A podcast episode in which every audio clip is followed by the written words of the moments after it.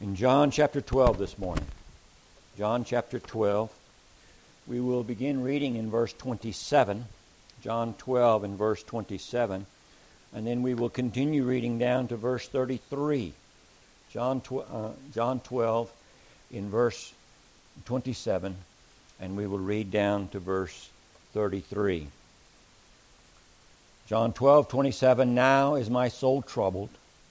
And what shall I say? Father, save me from this hour. But for this cause came I into this but for this cause came I onto this hour. Father, glorify thy name. Then came there a voice from heaven saying, I have both glorified it and will glorify it again. The people, therefore, that stood by and heard it said that it thundered. Others said, An angel spake to him. Jesus answered and said, This voice came not because of me, but for your sake. Now is the judgment of the world of this world. Now shall the prince of this world be cast out. And I, if I be lifted up from the earth, will draw all men unto me. This he said, signifying what death he should die. John 12 and verse 27 opens up with, Now is my soul troubled. These words follow our Lord's conversation with the Greeks who had come to Jerusalem to celebrate the Passover. Remember that the Greeks had been raised with the idea of worshiping false gods, multitude of idols. They had been converted to Judaism and had learned of the one true and living God and his laws, including uh, their need to celebrate the Passover in Jerusalem. While in Jerusalem, they had heard of the Lord Jesus Christ. They heard that he claimed to be the resurrection and the life. They heard that he was the one who came in the name of the Lord. They heard of him cleansing the temple and declaring that temple to be his father's house. These things rose up in their hearts, and they sought to see Jesus face to face. In their meeting with the Lord Jesus Christ, he told them that the hour of his crucifixion had come. He also they also heard him speak of the true God and that he would change their lives from the inside out.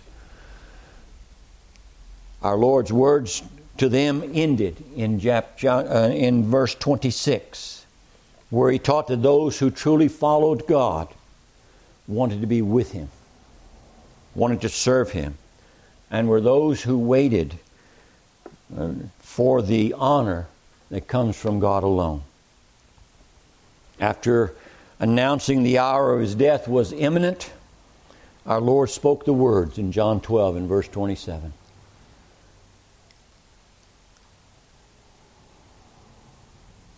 Now is my soul troubled. Again, we see that John is not afraid to reveal that the Lord Jesus Christ is not only God, but he is fully man. And the words spoken in John 12 and verse 27 are spoken through the manhood and deity of, of the Lord Jesus Christ combined together. Now is my soul troubled. Now is my soul stirred within me. Now my soul is agitated. My soul is disquieted, unpeaceful, and my soul is anxious and distressed. This statement marks the beginning of the terror that came in our Lord's soul in relation to his death. His death was coming, and his soul was moved by the very depth, uh, in the very depths regarding the horror of that coming hour. Our Lord had announced his impending death on several other occasions. You remember when we covered these. But those announcements were made when his hour was not yet come. Remember? But this announcement is made with the full knowledge that his death is at hand. All men die, brethren. All men die. It is normal for men to die. But what Jesus Christ is troubled about, what is stirring in his soul, is the kind of death that he is going to suffer. His death would be a death of one who was made a curse under the law of God, so that he was cursed being hung on a tree. His death would be the one where he who knew no sin became sin for us, that we might be made the righteousness of God in him. His death would be a death where he would be separated from his Father. For the first time in all of eternity, words coming out of the mouth of our Lord Jesus Christ would be, My God, my God, why hast thou forsaken me? Separated from the Father because he who knew no sin became sin, and when in becoming sin became a curse under the judgment of God. That's the kind of death that he's facing. And that's what is troubling his soul. He would come under the judgment of his father, suffering the wrath of his father's just justice, the just dying for the unjust, as the justice of Almighty God would fall upon the Son of God at Calvary. It is this he feared. It is this that made his soul troubled. The Apostle Paul, in his letter to the Hebrews, spoke of this time.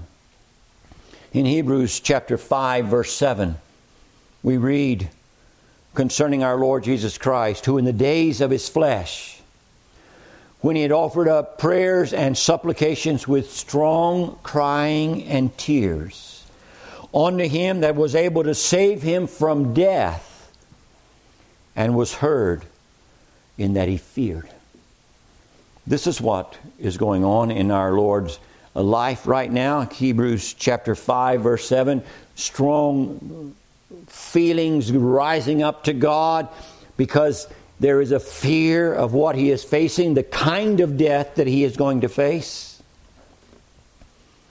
Now is my, tro- my soul troubled, he says. But he doesn't end there. He goes on to say in verse 27 now is my, tro- my soul troubled, and what shall I say? Father, save me from this hour? Shall I say, Father, save me from this hour? Notice carefully that our Lord does not pray that his Father deliver him out of the death he has chosen to suffer, but that his Father deliver him from the death that he has chosen to suffer. Every word of God is critical, and in this case, it is especially critical. Our Lord, brethren, is not having second thoughts concerning his death. He is not questioning the wisdom of God or the will of God in making this statement. He was fully committed to his Father's will in the offering up of himself as a perfect sacrifice on behalf of sinners. This is evident in the next statements that he's going to make. And his next statement, he says, But for this cause, came I unto this hour. My soul is troubled, and what shall I say, Father? Uh, save me from this hour. But for this cause came I unto this hour. It is evident from what the words of Christ uh, is saying here that he's not asking to be delivered from the death that he is facing or out of the death he is facing, but to be delivered from it in eternity when there was nothing but God before the heavens and the earth. Our Lord had made an everlasting covenant with His Father to stand in the place of sinners, to be their substitute, to bear their sin, to suffer the judgment due to their sins, and to pay the penalty owed for their sins. That covenant, that everlasting covenant made between the Father and the Son and the Holy Spirit in the eternities, that covenant is sure and certain and steadfast. Nothing, nothing would stop our Lord Jesus Christ from accomplishing his commitment to his Father that he would stand as a substitute for sinners at Calvary's cross. Matthew gives us some light on that. Matthew 26 and verse 53 and 54, our Lord is speaking. Matthew 26, 53, our Lord says, Thinkest thou that I cannot beseech my Father, and he shall even now send me more than 12 legions of angels?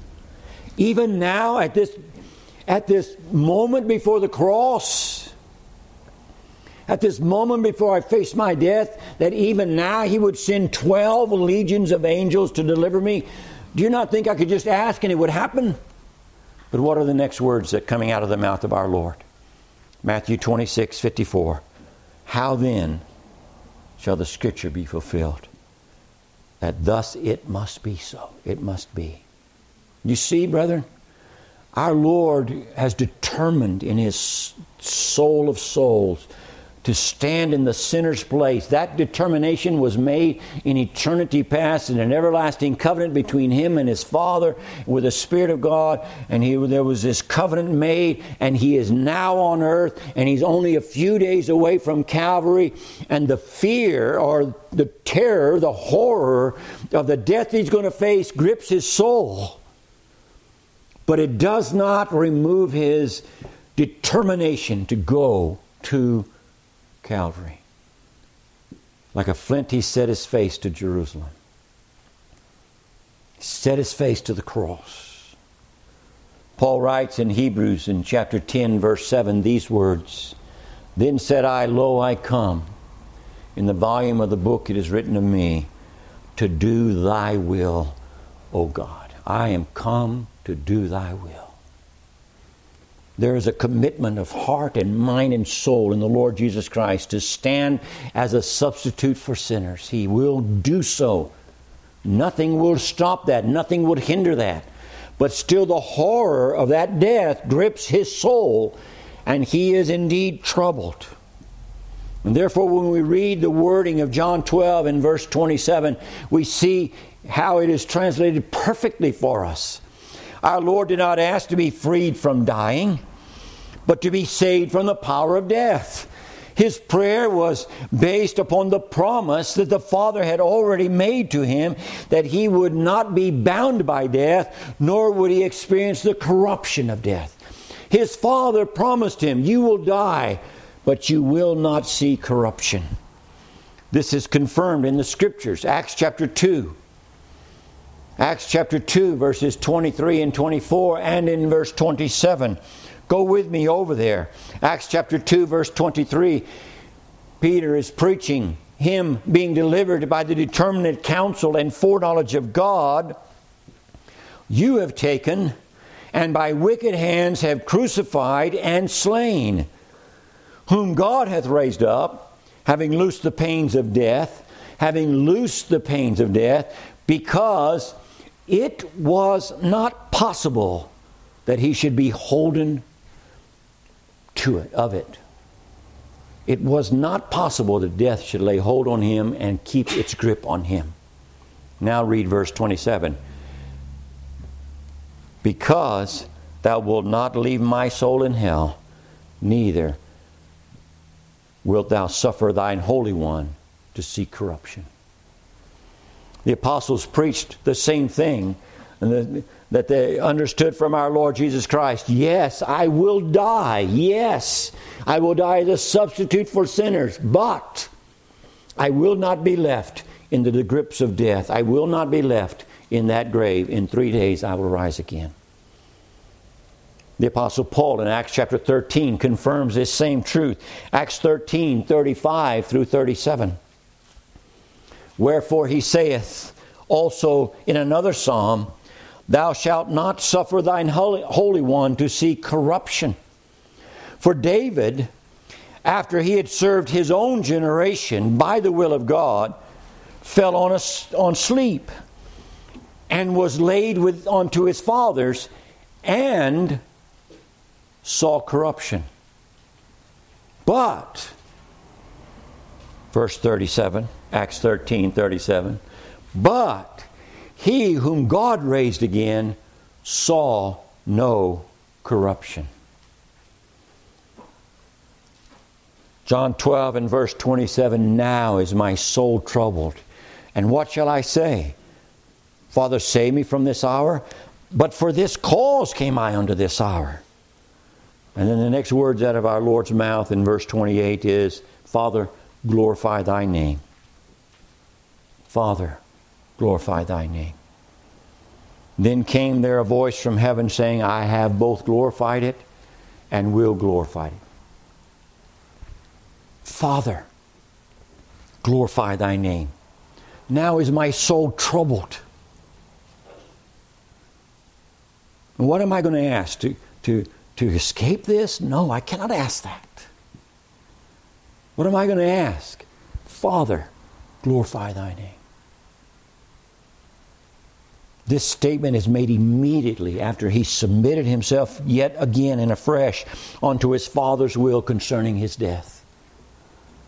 He fully submitted to the Father's will to suffer that death which was necessary for his people, whatever that may bring. And doing that so his Father would be glorified. Present tense. He says, Father, glorify thy name. Present tense. He is asking God to be glorified right now in this moment with my submission to your will. And a response comes from heaven. And the voice of God is heard. I have both glorified it and will glorify it again. The Father responds to His Son immediately, but with the past tense and with the future tense. Jesus is speaking right now, Father, I want you to glorify yourself. And the Father speaks up and says, I have already done it. And I'll do it again and again and again. Future tense. His Father responds, I have and I will. So this raises a question for us. How is it that the Father is glorified? By the submission and sacrificial death of his only begotten Son, the Lord Jesus Christ? Well, there are six things I want to make statements to that answer. First, he is glorified in the very submission of the Son of God to his Father to, to commit himself to that everlasting covenant to save his people from their sins. He is glorified. The Father is glorified because of the Son's commitment to this. Secondly, the Father is glorified by accepting the sacrificial death of the Lord Jesus Christ on behalf of those for whom He died. He offers Himself to die. He goes to Calvary's cross, as we will see in a few chapters, and He dies. Is God satisfied? Will God accept that? And the answer is yes. And God is glorified by what He does at the cross. Thirdly, God is glorified by raising his only begotten Son from the grave to show that he is fully God and fully man at the same time. To show that death has no grip on him, that corruption cannot touch him, and the grave has no power over him, and that he has defeated sin and Satan and the grave and the world. And that is our hope, brethren. We lie in the grave. One day we will all lie in the grave unless the Lord Jesus Christ comes for us. And we lie there asleep, our soul dwelling in the presence of God in glory. And our hope is that Jesus Christ will raise us from the grave as he rose himself from the grave. There is no gospel preaching without preaching that he died for the sinner in the sinner's place. But there is also no gospel preaching without preaching that he rose after three days, that he would raise you up out of the grave too. Next, he is glorified. Our Father is glorified by giving the Lord Jesus Christ a name that is above every name. In the death, burial, and resurrection of Christ, Jesus Christ earned a name in glory that is above every name. He is honored in glory above all. And finally, our Lord, our Father is glorified in what the Lord Jesus Christ did and has done by placing him on the throne in glory. Jesus Christ raised from the grave, ascended up to glory, and sat on a throne for the glory of God the Father. I have glorified it, I will glorify it. Verse 29 and 30 The people, therefore, that stood by and heard it said that it thundered. Others said, An angel spoke to him. And Jesus answered and said, This voice came not because of me, but for your sakes. First, we look at the fact that the people heard the, the voice and said, It's thundering. Others said, No, no, no, it wasn't thunder, it was, a, it was an angel. What does this teach us? This is more evidence set before us in this verse that the natural man cannot understand the things of God. God spoke from heaven, and some people heard a thunder. Other people said, "No, no, that's a, that must be an angel talking." And what we have staring us in the face then in that statement is that the natural man cannot receive the things of God. Jesus Christ had already dealt with this among the Jews, and in John 8, in verse 43, he said, Why do you not understand my speech? Even because you cannot hear my word. Now, they could hear it physically, but they could not hear with the heart, they could not hear with the soul, they could not hear it with their spirits. And Paul confirms this doctrine in 1 Corinthians 2:14 where he says, But the natural man receiveth not the things of the Spirit of God, for they are foolishness unto him. Neither can he know them, because they are spiritually discerned. There is people in that, in that crowd around the Lord Jesus Christ that day that heard something and, and swore that it was thunder, and others saying, No, it's, it's got to be angels. And they couldn't hear that it was the voice of God. But there's more truth here than that. Because they were not the only ones there. And the second truth I want to bring out this morning in that text is this some in the crowd are true believers. They did not hear the voice of the Father either. What are you saying, Brother Pat? What I'm saying is, some true Christians, some who are truly Christians, cannot hear some of the things of God in their particular place in life, where they're at at this moment. They're true Christians, but they just they can't hear, they can't understand what's going on right now at this time. We've already seen this in the scriptures. Luke 9 and verse 45. But they understood not the saying. This is the 12. And it was hid from them. And they perceived it not. And they feared to ask him of that saying. They, under, they didn't understand it. God was hiding it from them at that moment. But then we read John chapter 2 and verse 22. John 2 and verse 22, and the scripture tells us, When therefore he was risen from the dead, his disciples remembered that he had said this unto them, and they believed the scriptures and the word which Jesus had said. There are times when a true Christian cannot hear and cannot understand what God is saying in His Word. That doesn't mean that they're not a Christian. There will be a time when they will understand because God has purposed to teach each one of His children. But in this crowd that day when God spoke from heaven, there are some who are lost. The natural man cannot hear the things of God. But there are some who are genuine Christians, still bound up with ideas and things that cause them not to be able to hear what God has to say. And then there's a third group here. And that is that some Christians in light of that second one, that some Christians understand more than others because God has taught them more than He has taught others. We see this in the Scriptures. The principle is found in Matthew 25 15. Matthew 25 15 says, Unto one he gave five talents, to another two, and to another one to every man according to his several ability. He gives some five, some two, and some one. Who is the one giving? Well, it's God giving. Why does He give one five and another two? That's God's business, not mine. But the fact is, some people have more in the realm of Christianity than others. Doesn't mean they're not Christians. Just like the parable that says of a tree that comes up, some produce 30, then 60, and then 100 fold. This is true Christianity, but some only produce 30 and some only produce 60, but some 100. This is true Christianity. These are not people who are lost. God gives people different abilities.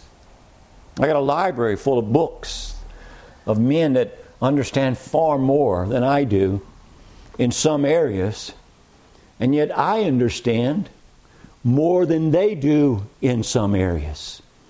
You say, Brother Pat, that's boasting. No, I understand the doctrine of believers' baptism, and they understand infant baptism. And I don't understand why they believe infant baptism. I mean, I understand how they got to it from their own words, but when I look at the scriptures, I don't understand. And yet they know some things that I don't in some areas. Romans 12 and verse 6 having then gifts differing according to the grace that is given unto us, whether prophesy, prophecy, let us prophesy according to the proportion of faith. As God distributes grace and faith, God gives some more faith. George Mueller, if you've never read his story, please do. I encourage you to do so. A man of faith. And I think to myself sometimes that I have touched the hem of his garment in the realm of faith but I have not attained to that realm of being able to trust God like He has. I can testify that I have seen things that others haven't. But I can also testify that I have not seen things that others have in this realm of faith. It is according to the proportion of faith. 1 Corinthians 4, verse 7. 1 Corinthians 4, verse 7. Who maketh thee to differ from another? And what hast thou that thou hast not received? This is true in the physical realm. Look around you this morning. Who makes us different? Why is there male and female and no other? Why are there children and all kinds of different sizes of people in this room? God makes us different. God has made us unique fearfully and wonderfully made. God has made you different. And different is not bad, it's just different. In fact, every one of us is peculiarly blessed of God to be made in the way that God has made us. But in the spiritual realm, it is also true. And in fact, it is the spiritual realm that the Apostle Paul is dealing with in 1 Corinthians 4. Who makes you different? Why do you have a gift and he doesn't? Why can you do this and he can't? Why does he know this and you don't? Who makes you different? And if you have received something that has made you different than your brothers or sister, how can you boast and look at them? Well, they don't have this or they can't do. How can you boast and pretend that you're something when in fact you have simply received something from God. And finally, in Ephesians 3 and verse 5, the fourth witness to this truth is this. Ephesians 3 5, the Apostle Paul, speaking of that which he knows and understands, says, Ephesians 3 5, which, speaking of other men, in other ages, speaking of the gospel, the mystery of the gospel, which in other ages was not made known unto the sons of men as it is now revealed unto his holy apostles and prophets by the Spirit. Do you know there's some men back here, great men of faith? Isaiah, Jeremiah, Daniel, Ezekiel, those men, Hosea, Micah, Moses. Great men who didn't understand what Paul and Peter and James and Thomas understood, what we understand sitting here this morning, they did not know and understand the gospel in the same manner as we do. Jesus answered and said to those who said, I think it's thunder. No, I think it's an angel. Jesus answered and said to them, This voice came not because of me but for your sakes. Now, this is the third time our Father has spoken publicly so that a multitude could hear His own voice concerning His Son, to confirm that Jesus Christ is indeed the Son of God. It's the third time. Remember the first time, children? At His baptism. At his baptism in Matthew 3 and verse 17, lo, a voice from heaven saying, there came a low voice from heaven saying, This is my beloved Son in whom I am well pleased. God testifying that this one that has just been baptized by John in the river Jordan, and the heavens are open and the dove ascending upon him, this is the very Son of God. Later, as he took his disciples up to the Mount of Transfiguration in Matthew 17 and verse 5, God spoke again and says, This is my beloved Son, in whom I am well pleased. Hear him, hear ye him. Peter said we ought to listen to Moses and to the prophets, to Elijah. Let's build three temple tabernacles here. We got Jesus and Moses and the prophets. No, God said, no. You listen to my son. And this is the third time, just days before Christ is crucified. I have glorified it and will glorify again, the Father said. But this is for your sakes, Jesus Christ said. Now, I thought about that this week and I couldn't grasp it, and I was praying because I read the commentaries, yes, that's there, but there was something missing. Some of them didn't even deal with the phrase, this is for your sakes. And I wanted to, and I was thinking and meditating, and I was praying, God, what is it about that statement that you're saying? And I have some thoughts I want to deal with you, give you uh, this morning concerning that. First, despite there being a crowd of people who are rejecting the Lord Jesus Christ, and despite there being some believers who did not understand the voice of God, God testify to his own glory anyway. That's the first truth I want us to get. It was for your sake that God would testify to his own glory anyway. It was for your sake that God would open his mouth and say something. And that kind of all blends together in the next two statements. I began to think about that which testifies to the glory of God this week. I began to meditate on the verses that I knew and sort of put things together. First, I wanted to say to you this morning, or second, I wanted to say to you this morning, the heavens declare the glory of God, and they do so for God's glory. The scriptures declare the glory of God, and they do so for God's glory. The death, burial, and resurrection of Jesus Christ, which is the, which is the context of the words being spoken, declare the glory of God, and they do so for God's glory, and that is one great truth. But the other great truth is this the heavens declare the glory of God for our sakes. The whole of creation is crying into the ears of the God's creation there is a God. Read Psalm 19, the first verses. There is a God, there is a God, there is a God.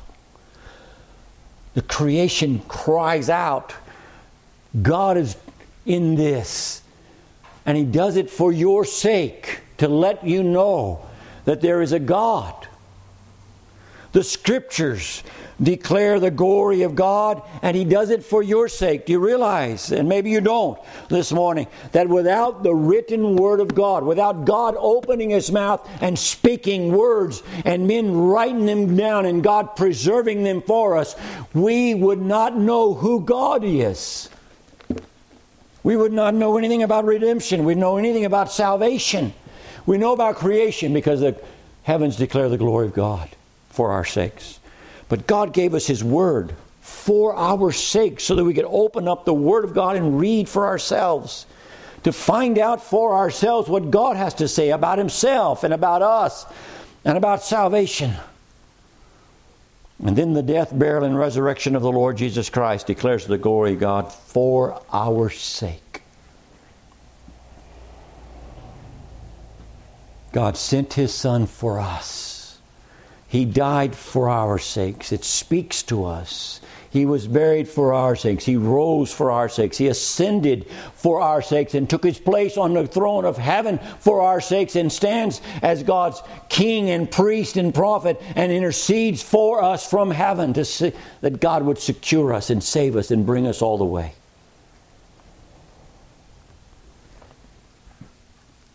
The scripture says, This voice came not because of me, but for your sakes.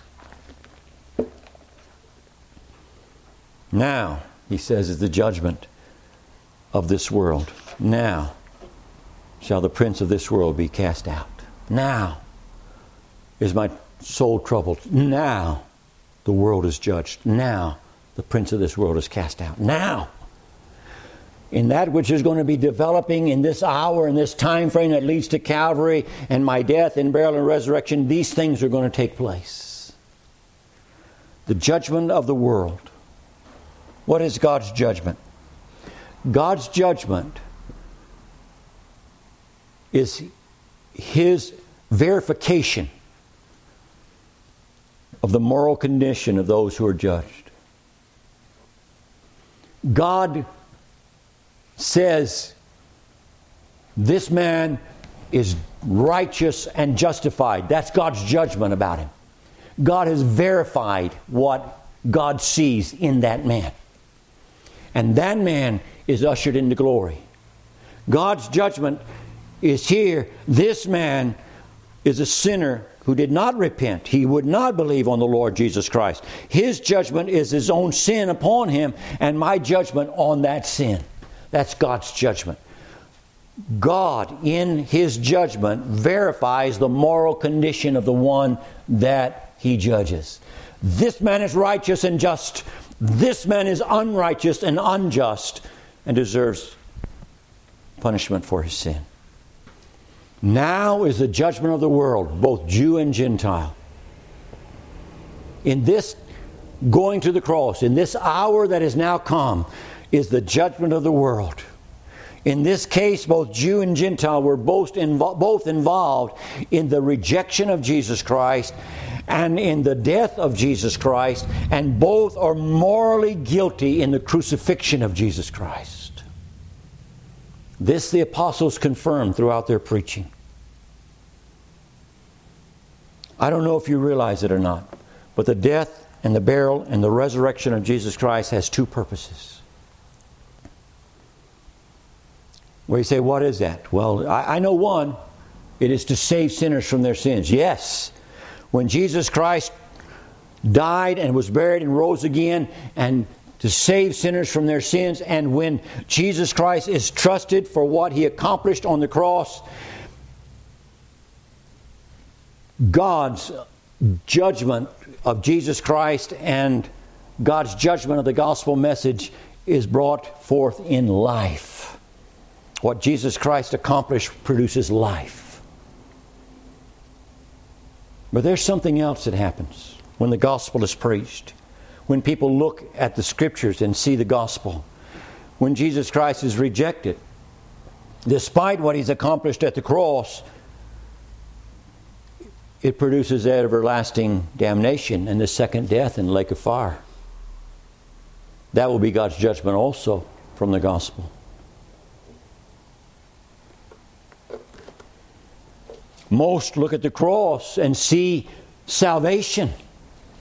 Few look at the cross and see the judgment of God coming upon sinners who reject the Lord Jesus Christ.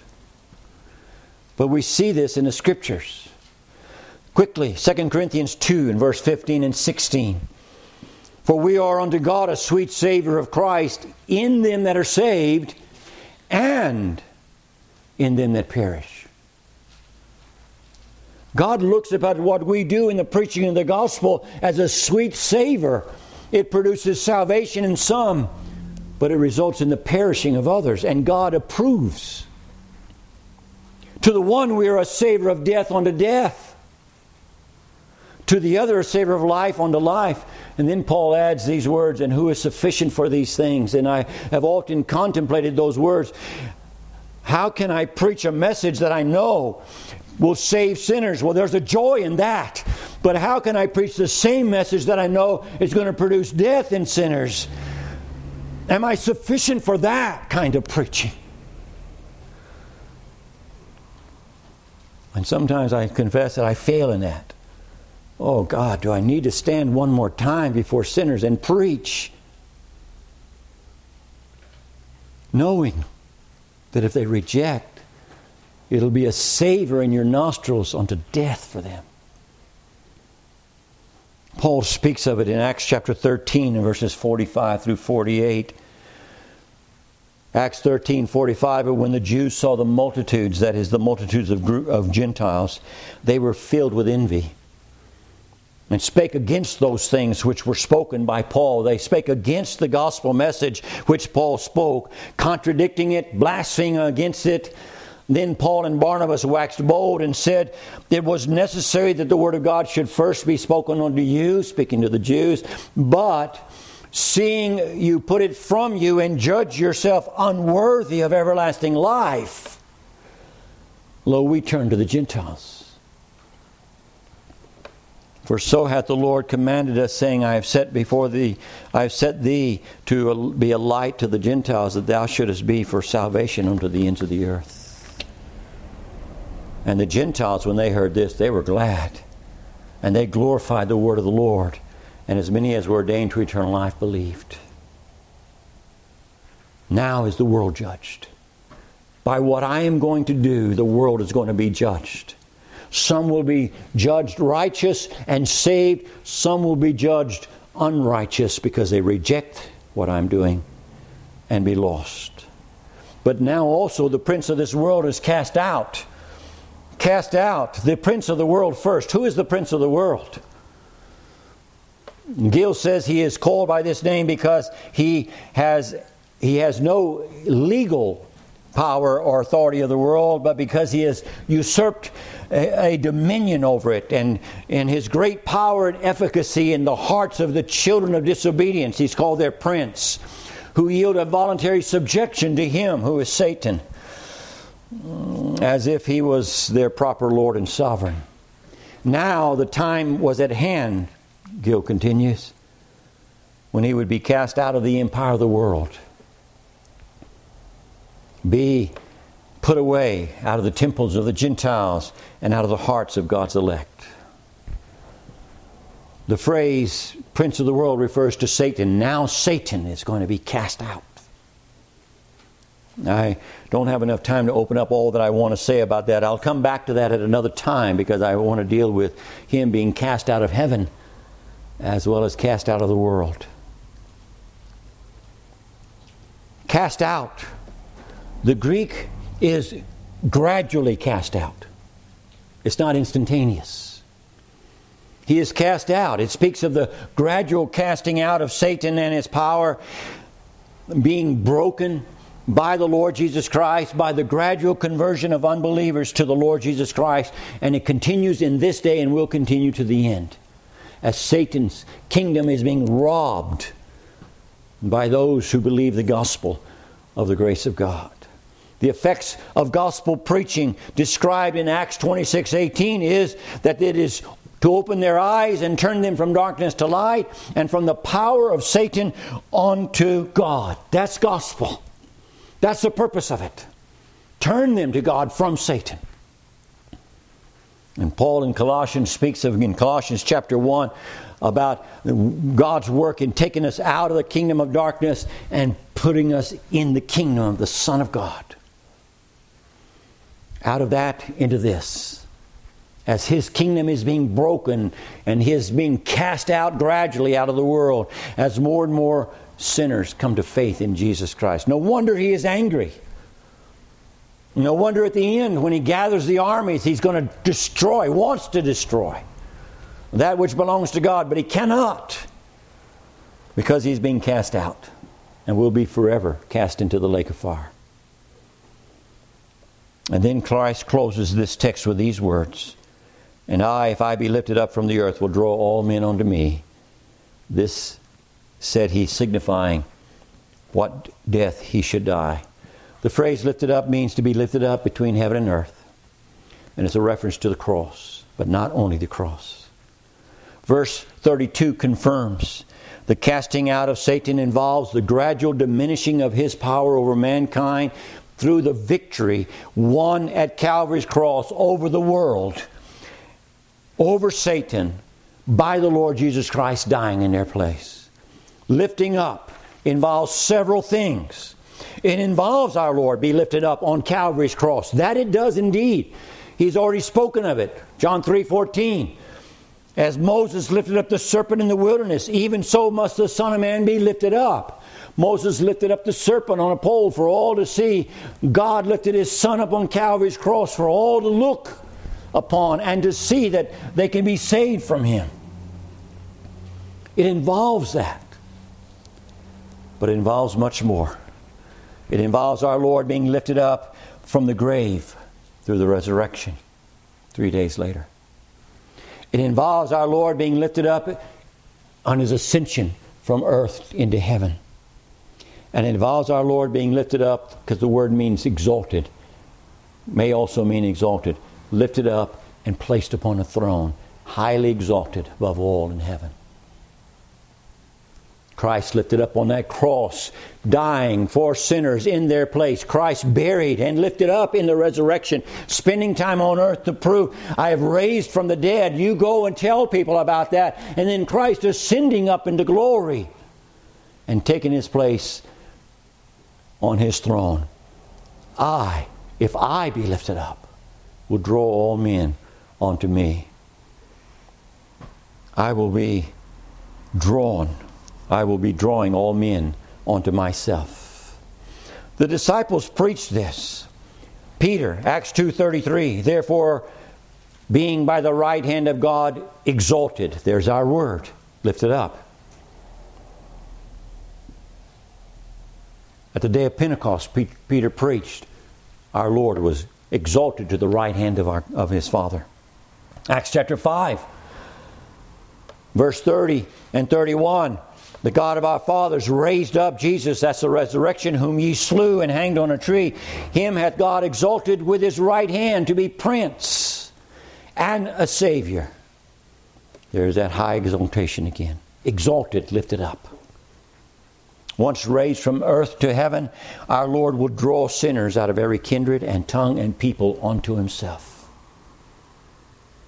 He will draw them out of darkness into light. He will draw them out of death into life. He will draw them from condemnation to justification so that they are no longer condemned, no longer suffering under the wrath of God. He will draw them from mortality, being able to die, to immortality, living forever. He will draw them from corruption. This body is dying, is corrupting, and when it lies in the grave, it'll be corrupt. And from that, he will draw, draw them out of that corruption into incorruption, so they cannot be corrupted again, ever.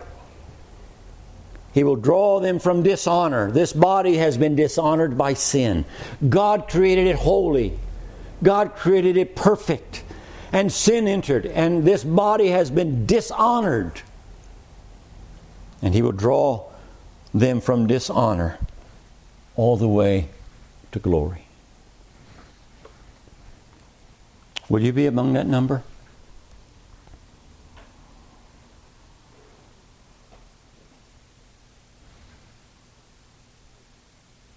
Will you believe the gospel message? Will you, from your heart, trust in the Lord Jesus Christ to, to, to draw you up into glory with Himself? To save you from your sins so that you're accepted before God, forgiven? Or will you be among those who reject him and suffer the judgment of God against yourself? Let it not be said of me that I did not say to you and warn you, flee from the wrath of God which is to come. And let it not be said of you that you turn a deaf ear to the voice of God. When in the very Word of God he says, If you will come to Him, He will not cast you out. Let's pray together.